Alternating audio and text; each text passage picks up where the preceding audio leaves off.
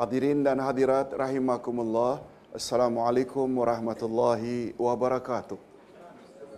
Alhamdulillah, kita bersyukur dapat meneruskan lagi majlis ilmu kita dengan tafsir Al-Quranul Karim yang akan membahas ayat sepuluh hingga empat belas dari surat Ali Imran.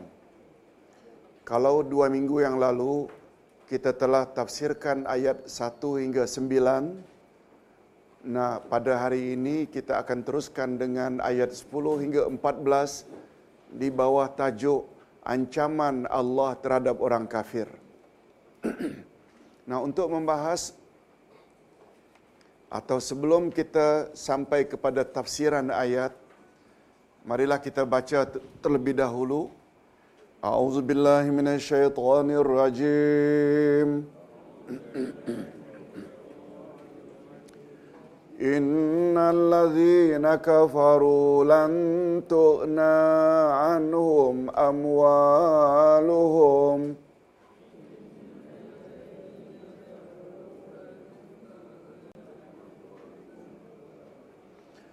لن تغنى عنهم أموالهم ولا أولادهم من الله شيئا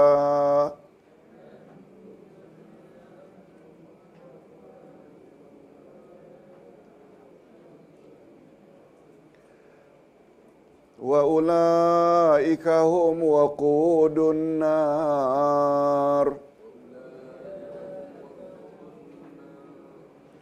كدأب آل فرعون والذين من قبلهم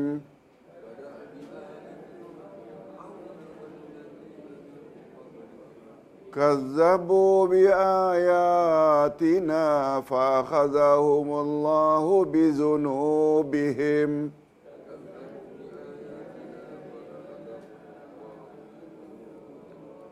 والله شديد العقاب قل للذين كفروا ستغلبون وتحشرون إلى جهنم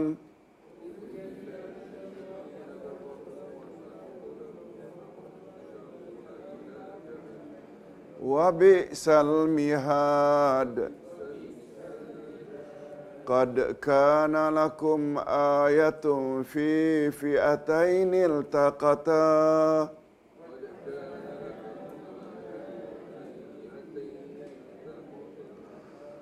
فئة تقاتل في سبيل الله وأخرى كافرة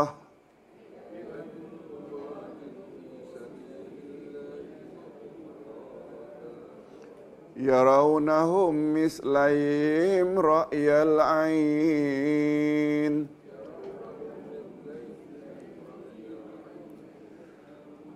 والله يؤيد بنصره من يشاء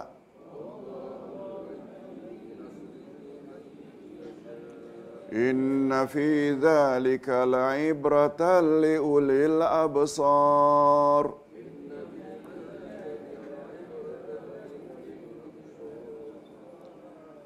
زين للناس حب الشهوات من النساء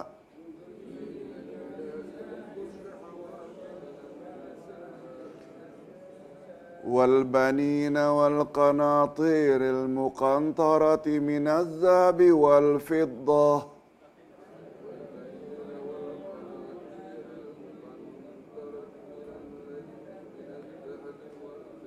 والخيل المسومة والأنعام والحرث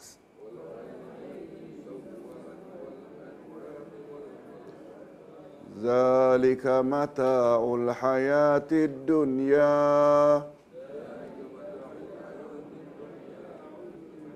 والله عنده حسن حسن المآب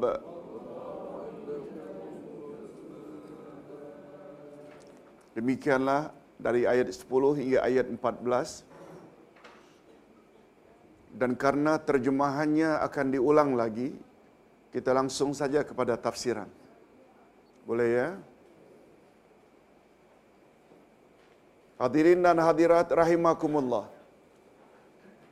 Kalau pada ayat-ayat sebelumnya Allah telah menjelaskan tentang prinsip tauhid dan tentang kitab-kitab yang telah diturunkannya, khususnya kitab Al-Quran, serta sikap ar-rasikhun yang beriman sepenuhnya terhadap ayat-ayat Al-Quran. Sama ada ayat muhkamat atau ayat mutasyabihat. Maka pada ayat berikutnya Allah Subhanahu wa taala menjelaskan pula tentang sikap orang kafir. Allah menjelaskan pula sikap tentang orang kafir dan sebab mengapa mereka terpedaya di dunia yang sementara ini. Sebelum Ustaz teruskan, bagus juga Ustaz buat mukaddimah.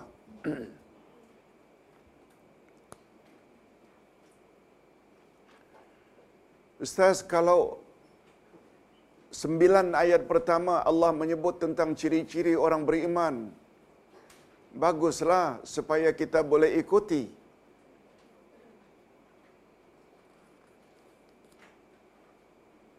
Pertanyaan, apa perlunya kita tahu sifat-sifat orang kafir? Untuk apa Ustaz? Setelah menyebut ciri-ciri atau sifat-sifat orang beriman, disebut pula tentang sifat orang-orang kafir. Hadirin dan hadirat, jangan lupa tujuan mengajar, tujuan belajar ada dua. Pertama namanya ta'limul doa dan satu lagi ta'limul inzar. Ta'limul doa, guru mengajar audien agar audien atau jemaah ikuti dan laksanakan. Ta'limul inzar iaitu guru mengajar audien, murid, jemaah agar jemaah berwaspada dan hati-hati. Ustaz selalu buat contoh, nak bila kamu pergi keluar ke sekolah jumpa orang buta yang akan menyeberang jalan raya yang sibuk, bimbing tangannya, bawa dia sampai ke tepian dengan selamat. Itu namanya ta'limud, menyuruh anak agar buat, namanya ta'limud doa.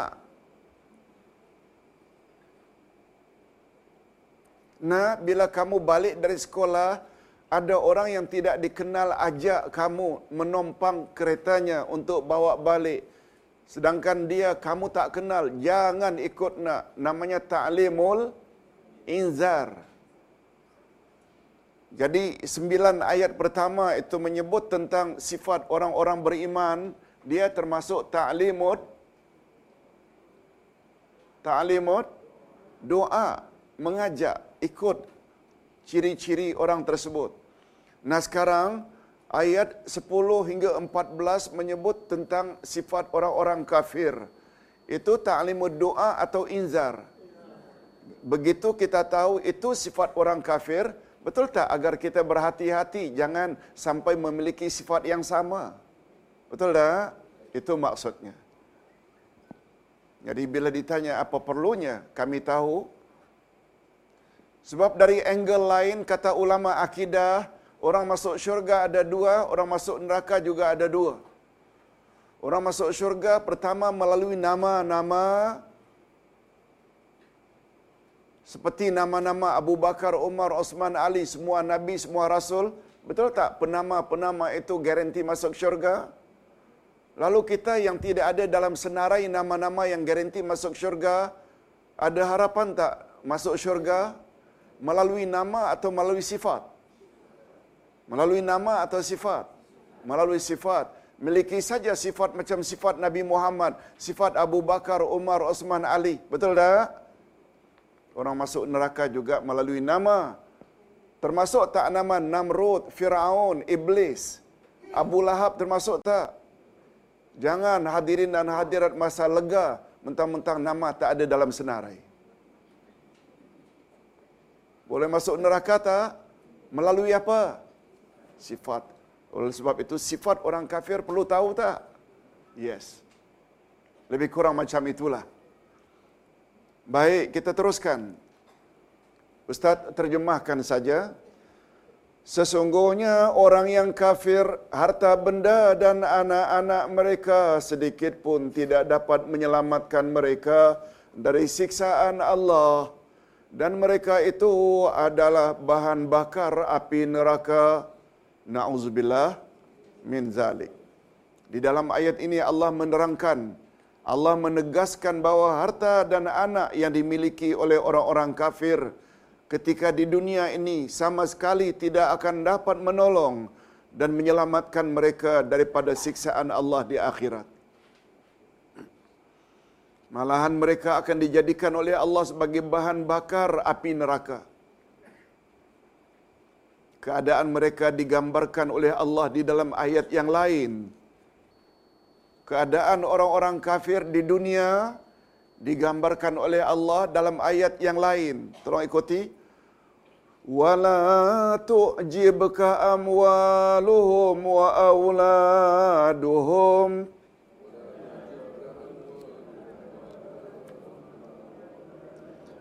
Innama yuridullah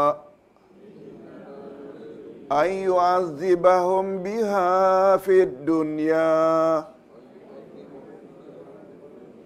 wa tazhaqa anfusuhum wa hum kafirun. Dan janganlah kamu dan janganlah harta benda dan anak-anak mereka menarik hatimu. Jangan harta dan anak-anak mereka yang comel-comel, pandai-pandai itu sampai hatimu tertarik, eh orang beriman. Sesungguhnya Allah menghendaki akan mengazab mereka di dunia dengan harta dan anak-anak itu, dan agar melayang nyawa mereka dalam keadaan kafir. Na'udzubillah min zalik. Yang dimaksudkan dengan orang-orang kafir dalam ayat di atas Yang dimaksudkan dengan orang kafir dalam ayat di atas ialah semua orang yang ingkar kepada ayat-ayat Allah, Rasul-Rasulnya, dan tidak mengambil iktibar atau pengajaran daripada wahyu yang telah diturunkan oleh Allah kepada Rasulnya. Hadirin dan hadirat, sikap ini terkadang-kadang ada tak pada setengah orang Islam? Ada tak? Kita tak tuduh siapa-siapa, tapi sifat tersebut kadang-kadang ada tak yang cuba mempertikaikan ayat Quran, mempertikaikan hadis Nabi? Ada tak? Walaupun dia orang Islam. Keadaan mereka disamakan oleh Allah bagaikan keadaan kaum Firaun. Allah samakan bagaikan keadaan kaum Firaun. Orang kafir itu disamakan oleh Allah dengan kaum Firaun. Ini sebagaimana pada ayat berikut. Apa kata Allah?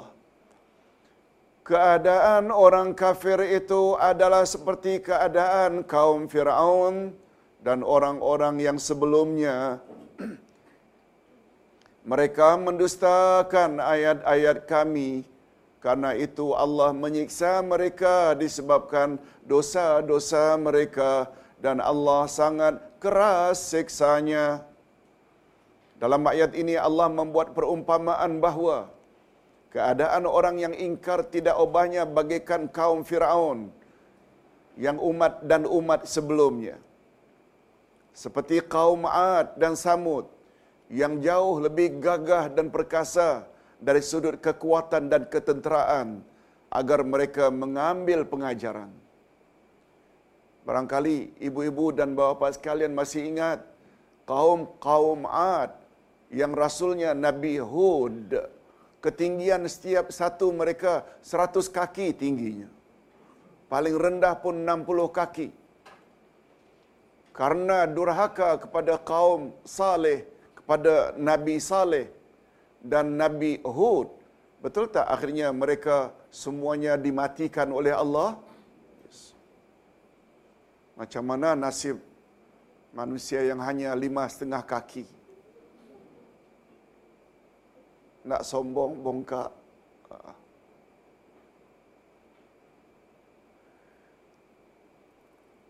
Maksudnya, perbuatan mereka itu iaitu orang-orang kafir yang menentang ajaran dan syariat Nabi Muhammad sallallahu alaihi wasallam betul-betul sama dengan keadaan kaum Firaun dengan Nabi Musa alaihi salam dan keadaan kaum sebelumnya seperti kaum Ad dan Samud.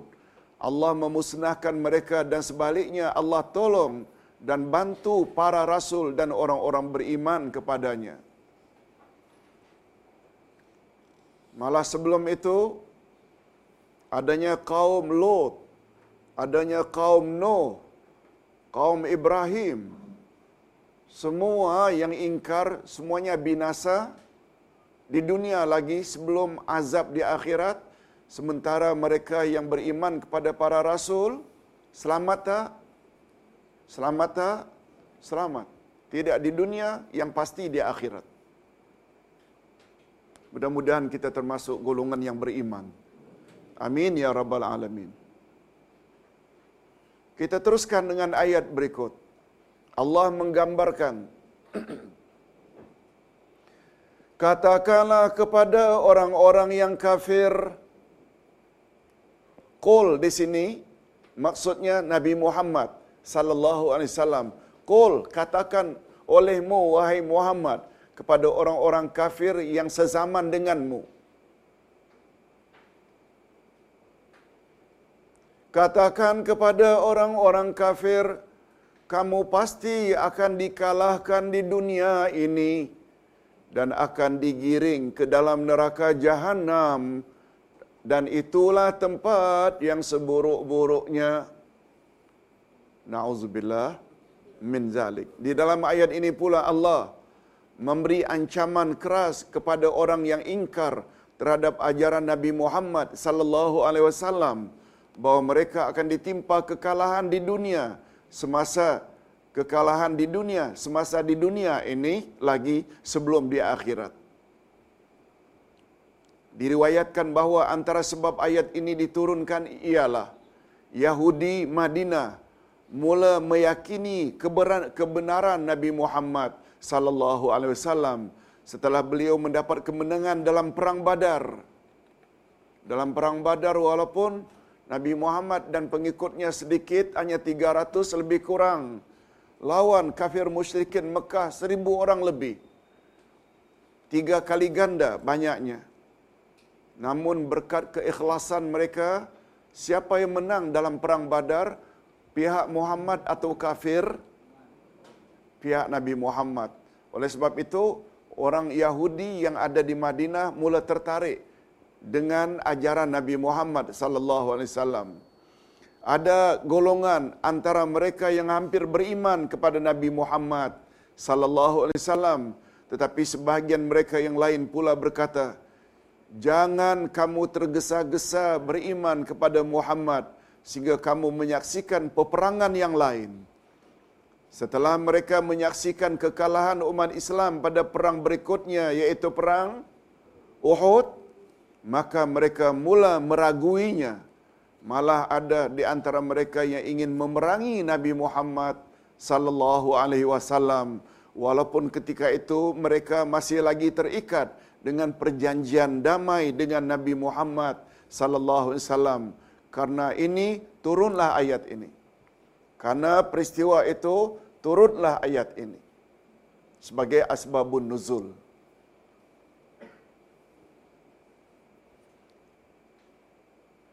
Hadirin dan hadirat, Ustaz ulas sedikit.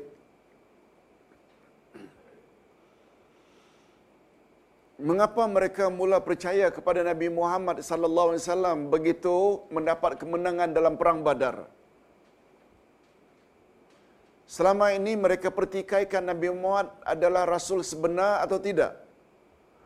Tapi setelah melihat realiti, walaupun sedikit jumlah pengikut Muhammad tapi dapat mengalahkan orang kafir yang ramai, mereka mula cenderung untuk percaya kepada Muhammad. Kalau Muhammad di pihak yang salah, yang batil, yang tak betul, mesti dia kalah. Nah sekarang dia menang, menunjukkan dia benar. Itu maksudnya dah ada kecenderungan untuk ikut dan beriman pada Nabi Muhammad. Tapi sebahagian kawan-kawan Yahudi lain kata, kita tengok next peperangan. Kalau dia menang juga, ah, betul lah, confirm Muhammad di pihak yang benar. Tapi dengan kehendak Allah, setahun setengah kemudian, terjadi Perang Uhud. Umat Islam betul tak sudah mula bertambah? Tapi mengapa justru kalah dalam Perang Uhud? Akhirnya, mereka tak jadi beriman pada Nabi Muhammad sallallahu alaihi wasallam. Padahal hadirin dan hadirat, kejayaan seseorang di dunia boleh jadi ukuran akan kebenaran atau kebatilan. Ustaz ulang.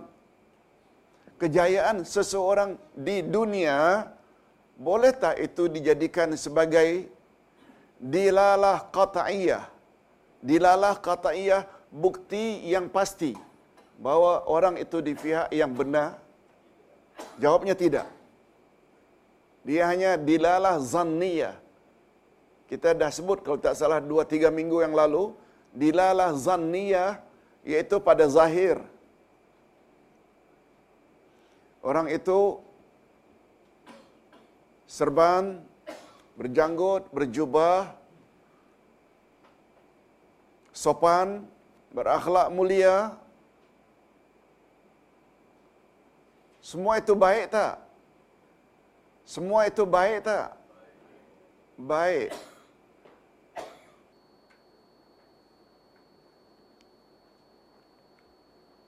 Melihat seseorang daripada zahirnya dipanggil dilalah zanniyah atau qat'iyah. Ustaz jelaskan dulu. Zanniyah maknanya bukti sangkaan. Bersangka baik. Padahal di sisi Allah, Allah menilai tak sebenarnya keikhlasan orang tersebut, rohani orang tersebut. Itu namanya dilalah qat'iyah. Sesuatu yang pasti. Oleh sebab itu, kalaulah kejayaan sesuatu kaum, Amerika bila berperang selalu menang saja karena alatnya canggih, askarnya ramai. Boleh tak itu jadi ukuran bahawa Amerika di pihak yang benar? Tak semestinya. Betul tak? Itu maksudnya. Dialah hanya dilalah apa tadi? Zanniyah, sangkaan sahaja. Okey, kita teruskan. Jadi, kemenangan dalam peperangan demi peperangan itu, itu bukan menunjukkan perkara yang hakiki. Sungguh tepat janji Allah di dalam ayat di atas. Karena ternyata umat Islam dapat mengalahkan pengkhianat dari Bani Quraizah dan munafikin daripada Bani Nadir, serta dapat pula menakluk kota Khaybar dan memaksa mereka membayar jizyah atau cukai. Jadi makna ayat di atas ialah seperti berikut. Katakan wahai Muhammad kepada Yahudi bahwa kamu pasti akan dikalahkan di dunia lagi dan di akhirat pula kamu akan digiring ke neraka jahanam. Itu disebut oleh Allah Subhanahu wa taala awal-awal. Suruh Nabi Muhammad menyampaikan. Ustaz ulang sekali lagi ayat dua belas, katakan wahai Muhammad kepada orang kafir itu, kamu pasti akan dikalahkan di dunia ini dan akan digiring ke dalam neraka jahanam, dan itulah tempat yang seburuk-buruknya. Hadirin dan hadirat, bila Allah suruh Nabi Muhammad sebut itu kepada orang-orang kafir zaman itu, betul tak perkara itu pasti terjadi? Betul tak? Sebab ini cakap Allah. Betul tak Allah tahu perkara future? Ustaz buat contoh mudah. yang Ustaz ada sebut kalau tak salah dua minggu yang lalu. Ayat lima puluh tujuh dan lima puluh lapan dari surat Yunus. Setelah Allah menyebut, ya ayuhan nas, hai sekalian manusia, qad ja'atkum mau'izatum min rabbikum. Hai sekalian manusia, telah datang padamu pengajaran dari Tuhanmu. Wa shifaa'un lima fis sudur, dan obat apa yang ada di dalam dadamu, petunjuk dan rahmat bagi orang beriman. Setelah menyebut empat nikmat ini yang semuanya ada dalam Quran, lalu Nabi disuruh oleh Allah mengatakan, tolong ikuti, qul bi fadlillah wa bi rahmatih fa bidzalika falyafrahu huwa khairun mimma yajma'un. Setelah menyebut kehebatan Al-Quran dan peranan Al-Quran, selanjutnya Allah kata, katakan hai Muhammad, qul bifadlillah, dengan kurnia Allah, wa birahmatih, dan dengan rahmat Allah hendaklah mereka bergembira. Masih ingat hadirin dan hadirat apa maknanya kata-kata Allah menyuruh Rasul sampaikan pada orang beriman? Qul, katakan hai Muhammad kepada orang-orang beriman, bifadlillah, dengan kurnia Allah. Walaupun di sini kurnia tapi tafsirannya Quran. Betul tak hadirin dan hadirat, Quran adalah kurnia Allah. Kalau Allah tak turun, betul tak kita tak akan dapat Quran? Betul tak? Katakan hai Muhammad dengan fadilat atau kurnia Allah, dengan tafsiran apa tadi? Dengan Al-Quran.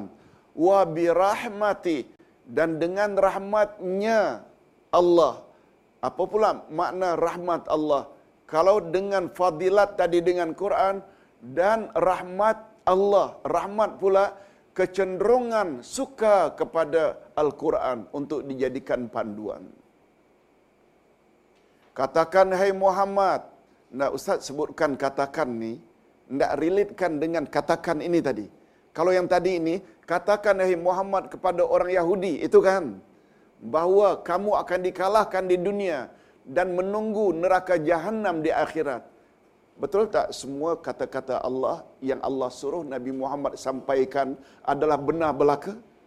Betul tak? Nah, sekarang Ustaz nak hubung kaitkan dengan orang beriman pula. Allah suruh Nabi Muhammad kata, katakan kepada orang beriman hai Muhammad dengan kurnia Allah, iaitu apa tadi? Al-Quran, dan dengan rahmat Allah, iaitu kecenderungan suka kepada belajar Quran seperti belajar tafsir. Dengan dua nikmat itu, Quran dan suka pada Quran, hendaklah mereka bergembira. Itu adalah lebih baik dari apa yang mereka himpunkan. Yang mereka himpunkan selain Quran, termasuk tak himpun harta, himpun kereta, himpun rumah, himpun sawah ladang, himpun huwa khairun, iaitu memiliki Quran dan menekuni kandungan Quran. Betul tak? Ini adalah lebih baik dari itu semua. Betul tak? Hadirin dan hadirat, buktinya bila kita dah mati, kita akan bawa ke dalam kubur ke semua yang kita himpunkan. Tetapi Quran dan ilmu yang ada pada Quran yang kita amalkan, betul tak kita dikuburkan bersama? Betul tak itu semua yang akan menjawab soal mungkar wa nakir? Yes, sekedar nak buat perbandingan saja. Bila Allah dah sebut katakan hai Muhammad, ia pasti terjadi. Mudah-mudahan apa yang Allah suruh Nabi Muhammad sampaikan pada ayat lima puluh lapan Yunus tadi kita miliki, insya-Allah. Kita miliki. Bila-bila lagi kita dah mula belajar tafsir. Sangat mustahak. Okey, kita teruskan dengan ayat berikut. Sesungguhnya telah ada tanda bagi kamu pada dua golongan yang telah bertemu atau bertempur. Segolongan berperang pada jalan Allah dan segolongan yang lain kafir dengan mata kepala melihat yang dengan mata kepala melihat seolah-olah orang muslimin dua kali jumlah mereka. Allah menguatkan dengan bantuannya siapa yang dikehendakinya. Sesungguhnya pada yang demikian itu terdapat pelajaran bagi orang yang mempunyai mata hati. Nah, apa pula tafsirannya?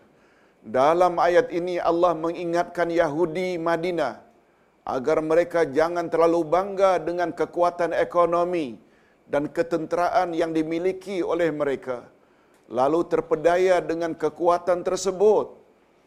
Suatu kemenangan tidak semestinya ditentukan oleh kekuatan senjata dan banyaknya bilangan tentera. Apa yang berlaku di alam maya ini cukuplah menjadi bukti untuk menolak dakwaan tersebut. Lihatlah apa yang berlaku ketika bertemu dua pasukan di Pekan Badar. Ini Perang Badar. Umat Islam yang sedikit bilangannya dapat mengalahkan pasukan musyrikin yang jauh lebih besar bilangannya dan lebih canggih persenjataannya. Peristiwa tersebut sewajarnya menjadi pengajaran bagi umat yang menggunakan akalnya. Antara pengajaran yang paling utama dalam ayat tersebut ialah keyakinan akan adanya kekuatan yang mengatasi segala kekuatan.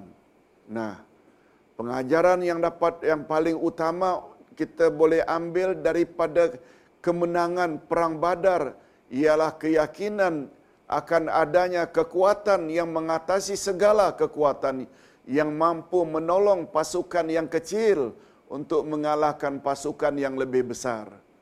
Kekuatan dari mana itu? Dari mana itu? Dari Allah. Dan ayat di atas juga menyingkap suatu rahasia bahawa kemenangan hanya akan diperolehi selagi perjuangan itu di asas di atas fi sabilillah. Apa makna fi sabilillah? Pada jalan Allah. Antara cara Allah menolong pasukan Antara cara Allah menolong pasukan yang berjuang pada jalannya ialah dengan memperlihatkan kepada pihak musuh bahawa bilangan umat Islam dua ganda banyaknya dari bilangan mereka sendiri. Sedangkan dalam pandangan umat Islam pula Allah memperkecil jumlah mereka. Sehingga dengan demikian akan timbul rasa takut dan gerun di hati orang kafir dan keberanian di kalangan umat Islam. Boleh faham maksudnya? Hadirin dan hadirat, Allah Subhanahu wa taala berkuasa membuat pemandangan orang-orang Islam melihat orang kafir tidak sebagaimana realiti. Begitu juga dalam pandangan orang kafir. Orang kafir melihat orang Islam yang realitinya adalah tiga ratus dilipat gandakan oleh Allah. Mungkin jadi seribu. Sedangkan orang Islam melihat orang kafir yang walaupun seribu dua ratus. Lalu Allah Subhanahu wa taala perlihatkan di mata orang Islam jumlahnya kecil. Betul tak ekoran daripada pemandangan itu membuat orang kafir jadi takut berhadapan dengan orang-orang Islam padahal jumlahnya sedikit tapi terlihat jumlahnya banyak. Sedangkan orang Islam yang melihat orang kafir yang sebenarnya banyak tapi sedikit, boleh tak menimbulkan rasa berani? Boleh faham tak? Itu maksud ayat. Itu maksud ayat. Allah kuasa tak? Satu hari Nabi Muhammad sallallahu alaihi wasallam duduk dengan Abu Bakar di Mekah setelah turun surah Tabbat Yada Abi Lahab. Ketika duduk-duduk Abu Bakar berkata, "Ya Rasulullah, habis kita. Habis kita. Isteri Abu Lahab sedang menghala ke arah sini." Abu Lahab, istrinya kan namanya Aura. Aura, nama glamournya Ummu Jumail, karena dia cantik, Jamil, cantik. memakai perhiasan kemas yang mahal-mahal. Allah Subhanahu wa taala sebut dalam surat Tabat, wa imra'atuhu hammalatal hatab fi jidiha hablum mim masad.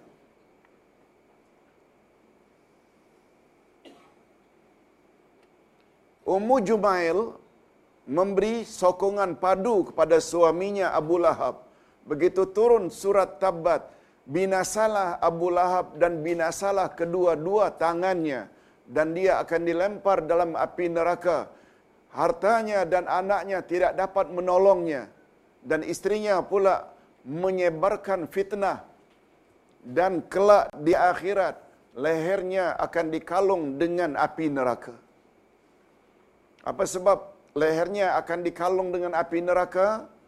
Karena dia pernah mengatakan kepada penyokong suaminya, jangan berhenti menyokong suamiku Abu Lahab. Kalau kamu kekurangan biaya, ini kalungku yang mahal akan ku gadai untuk membiayai kamu. Lihat, karena dia telah salah gunakan nikmat Allah, itu nanti yang akan mengikat lehernya. Dalam bentuk apa? Api neraka. Ummu Jumail ini yang datang. Ya Rasulullah, habis kita dimarahi oleh Ummu Jumail. Apa kata Nabi? Jangan bimbang wahai Abu Bakar. Dia tidak akan dapat melihat aku. Dia tidak akan dapat melihat aku.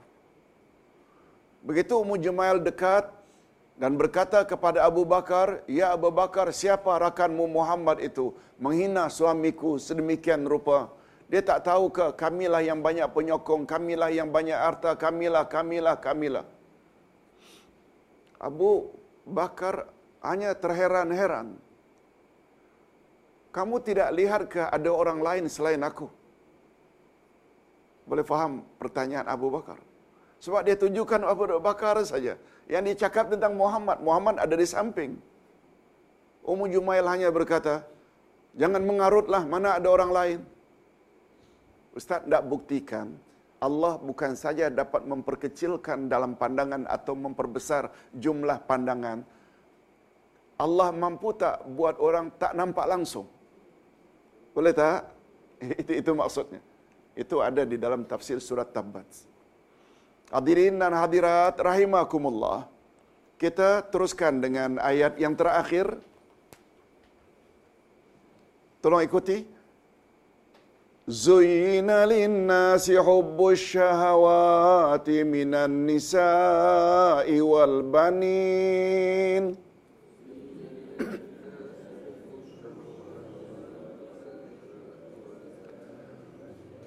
وَالْقَنَاطِيرِ الْمُقَنْطَرَةِ مِنَ الذَّهَبِ وَالْفِضَّةِ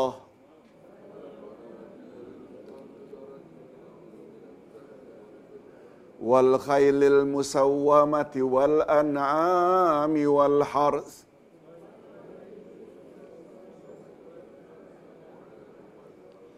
dijadikan indah pada pandangan manusia kecintaan kepada apa-apa yang diingini, yaitu wanita, anak, harta yang banyak dari jenis emas, perak, kuda pilihan, binatang ternak, serta kebun-kebun tanaman.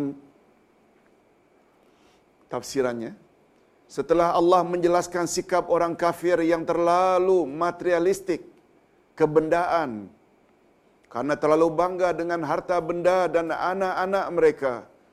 Pada pada ayat ini pula Allah lebih menjelaskan lagi beberapa faktor yang telah memperdaya manusia, yang telah memperdaya mereka supaya mereka lebih berhati-hati dalam menurut kehendak hawa nafsu mereka. Mereka tidak sepatutnya menjadikan dunia sebagai matlamat hidup sehingga melupakan kerja-kerja yang membawa ganjaran di akhirat. Dunia hanya kebun atau tempat bercocok tanam yang hasilnya akan kita petik kelak di akhirat. Yang dimaksudkan dengan ayat Zuyyina lin-nasi, dijadikan indah dalam pandangan manusia kecintaan kepada apa-apa yang diingini. Maksudnya, kecintaan seseorang kepada sesuatu, dan selalunya hal ini membuat orang berkenaan memandang indah kepadanya, walaupun pada hakikatnya dia mengetahui bahawa perkara tersebut boleh membawa mudarat dan bahaya kepadanya. Tapi manusia selalu dihiasi melihat sesuatu yang dia ingin tu indah.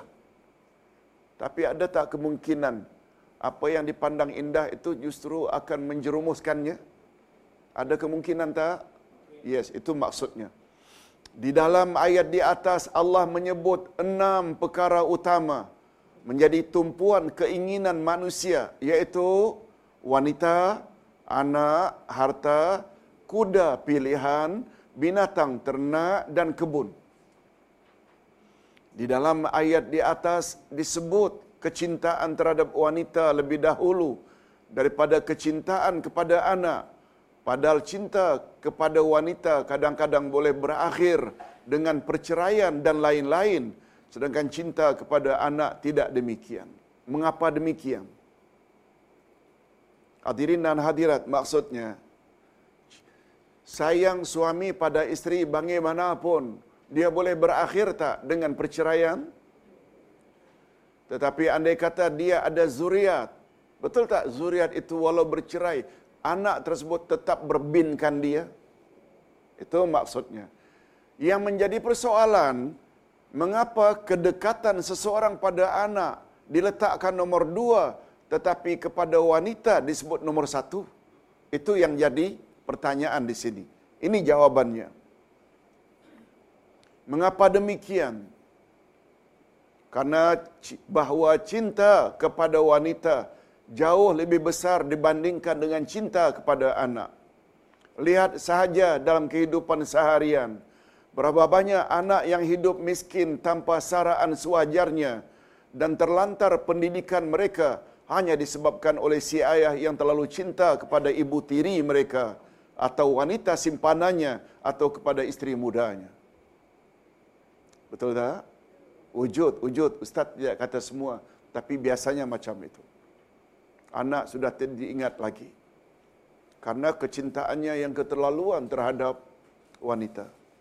Demikian juga. Itu sebabnya perkara ini diketahui oleh orang-orang kafir. Oleh sebab itu, bila satu negara bermusuhan dengan negara lain, betul tak yang namanya spy, spy, spy itu, mata-mata itu adalah dari kalangan wanita? Betul tak? Oleh sebab itu, bila leader dari negara yang dimusuhi itu dapat dipengaruhi oleh wanita-wanita tertentu, ah, terkeluarlah segala rahasia negara. Betul tak? Dan boleh binasa tak suatu negara gara-gara wanita? Ustaz tidak kata semua wanita macam itu, tapi banyak itu terjadi. Sampai bukan saja rumah tangga, keluarga, malah negara boleh tergadai gara-gara wanita. Terlalu sayang pada isteri, akhirnya susah. Allahu Akbar. Hadirin dan hadirat rahimakumullah. Demikian juga akibat keinginan yang keterlaluan untuk memiliki harta yang banyak, kenderaan yang mewah, sawah ladang yang luas dan binatang ternak yang banyak, maka mereka sanggup melakukan perkara-perkara yang tidak diredai Allah, seperti amalan rasuah yang terkutuk, atau rompakan bersenjata, atau menakluk negara lain tanpa sebab yang munasabah, sebagaimana apa yang dibuat oleh George Bush di zaman di zaman apa salah Saddam Hussein. Betul tak? Ada motif itu tak? Yes. Padahal sampai hari ini tenaga pemusnah yang didakwa sebagai sebab mengapa Iraq perlu di sampai hari ini tidak ketemu. Betul tak? Itu hanya dakwaan saja karena ingin yang keterlaluan. Tanpa sebab yang munasabah membuat apa saja jenis penipuan dan pemalsuan demi menjaga keselesaan hidup mereka di dunia yang bersifat sementara. Coba lihat apa kata Allah pada penghujung ayat. Yang mereka himpun sebelum sampai ke bahagian terakhir Ustaz ingin sebut. Mengapa Ustaz disebut kenderaan? Mengapa disebut binatang-binatang ternak? Mengapa disebut sawah ladang itu yang terakhir? Pertama wanita, yang kedua anak. Mengapa yang terakhir itu? Hadirin dan hadirat, tentang ayat itu secara khusus Ustaz sudah sebut dalam topik pada buku tiga, insya-Allah. Ayat itu saja, Zuyina linnas itu. Itu akan di kita tahu penjelasannya dengan panjang lebar. Pertama sekali, rahasia mengapa disebut wanita kita dah sebut tadi. Mengapa disebut yang terakhir sawah ladang? Betul tak? Sawah ladang sesuatu yang paling kurang menarik. Itu sebabnya, itu sebabnya urbanisasi. Faham makna urbanisasi? Ustaz baru dua hari balik dari Jakarta. Dua tiga hari di sana. Subhanallah. Penduduk Jakarta saja sama dengan penduduk Malaysia semuanya. tiga puluh juta. Hanya tiga empat kilometer perlu sampai satu jam baru sampai. Bayangkan macetnya. Karena apa? Jakarta saja tiga puluh juta. Mengapa? Terjadi urbanisasi. Urbanisasi pemindahan beramai-ramai orang dari daerah ke kota. Karena untuk mencari penghidupan lebih mudah di kota. Di sini kita baru kenal adanya Grab. Grab ke namanya? Uber.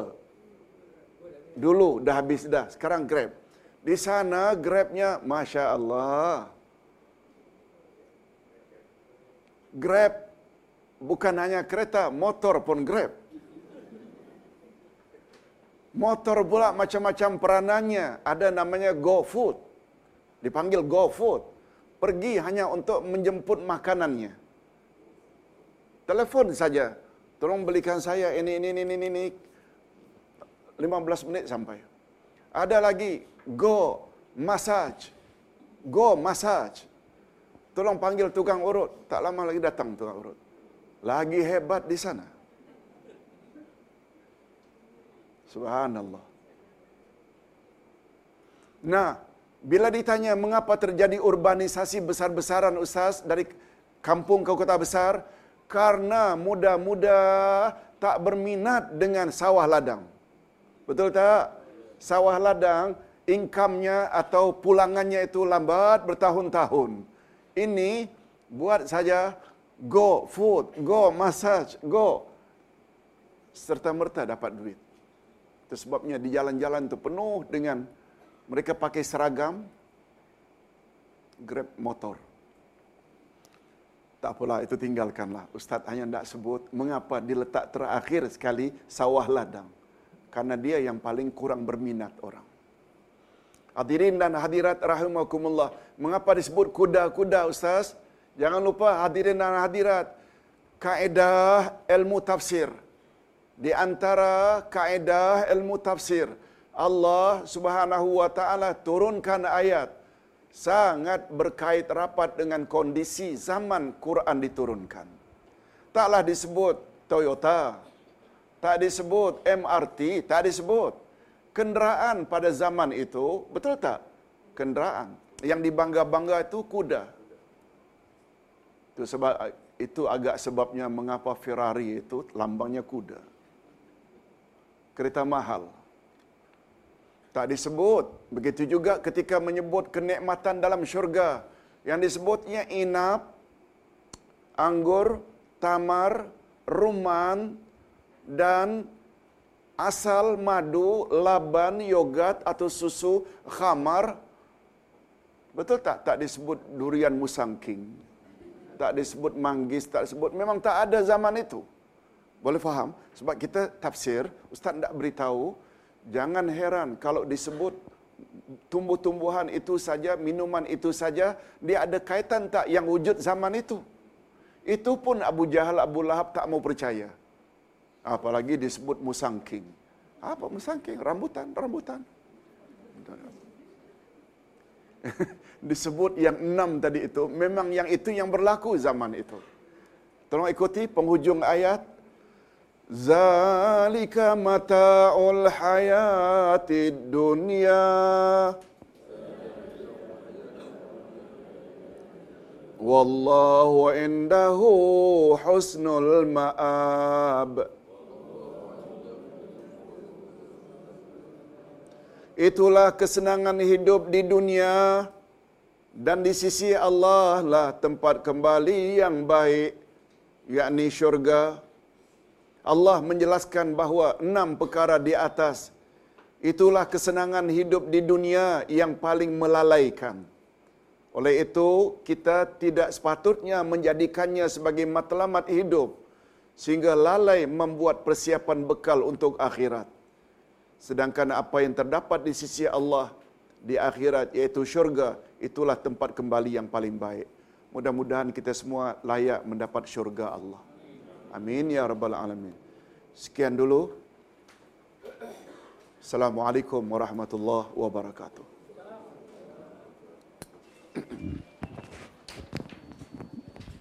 Assalamualaikum warahmatullahi wabarakatuh. Para jemaah dirahmati Allah.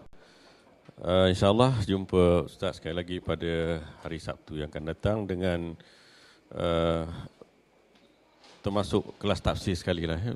Boleh Ustaz ya? Hari uh, Sabtu depan ya. Sebab Ustaz Zarudin tidak dapat ada bersama.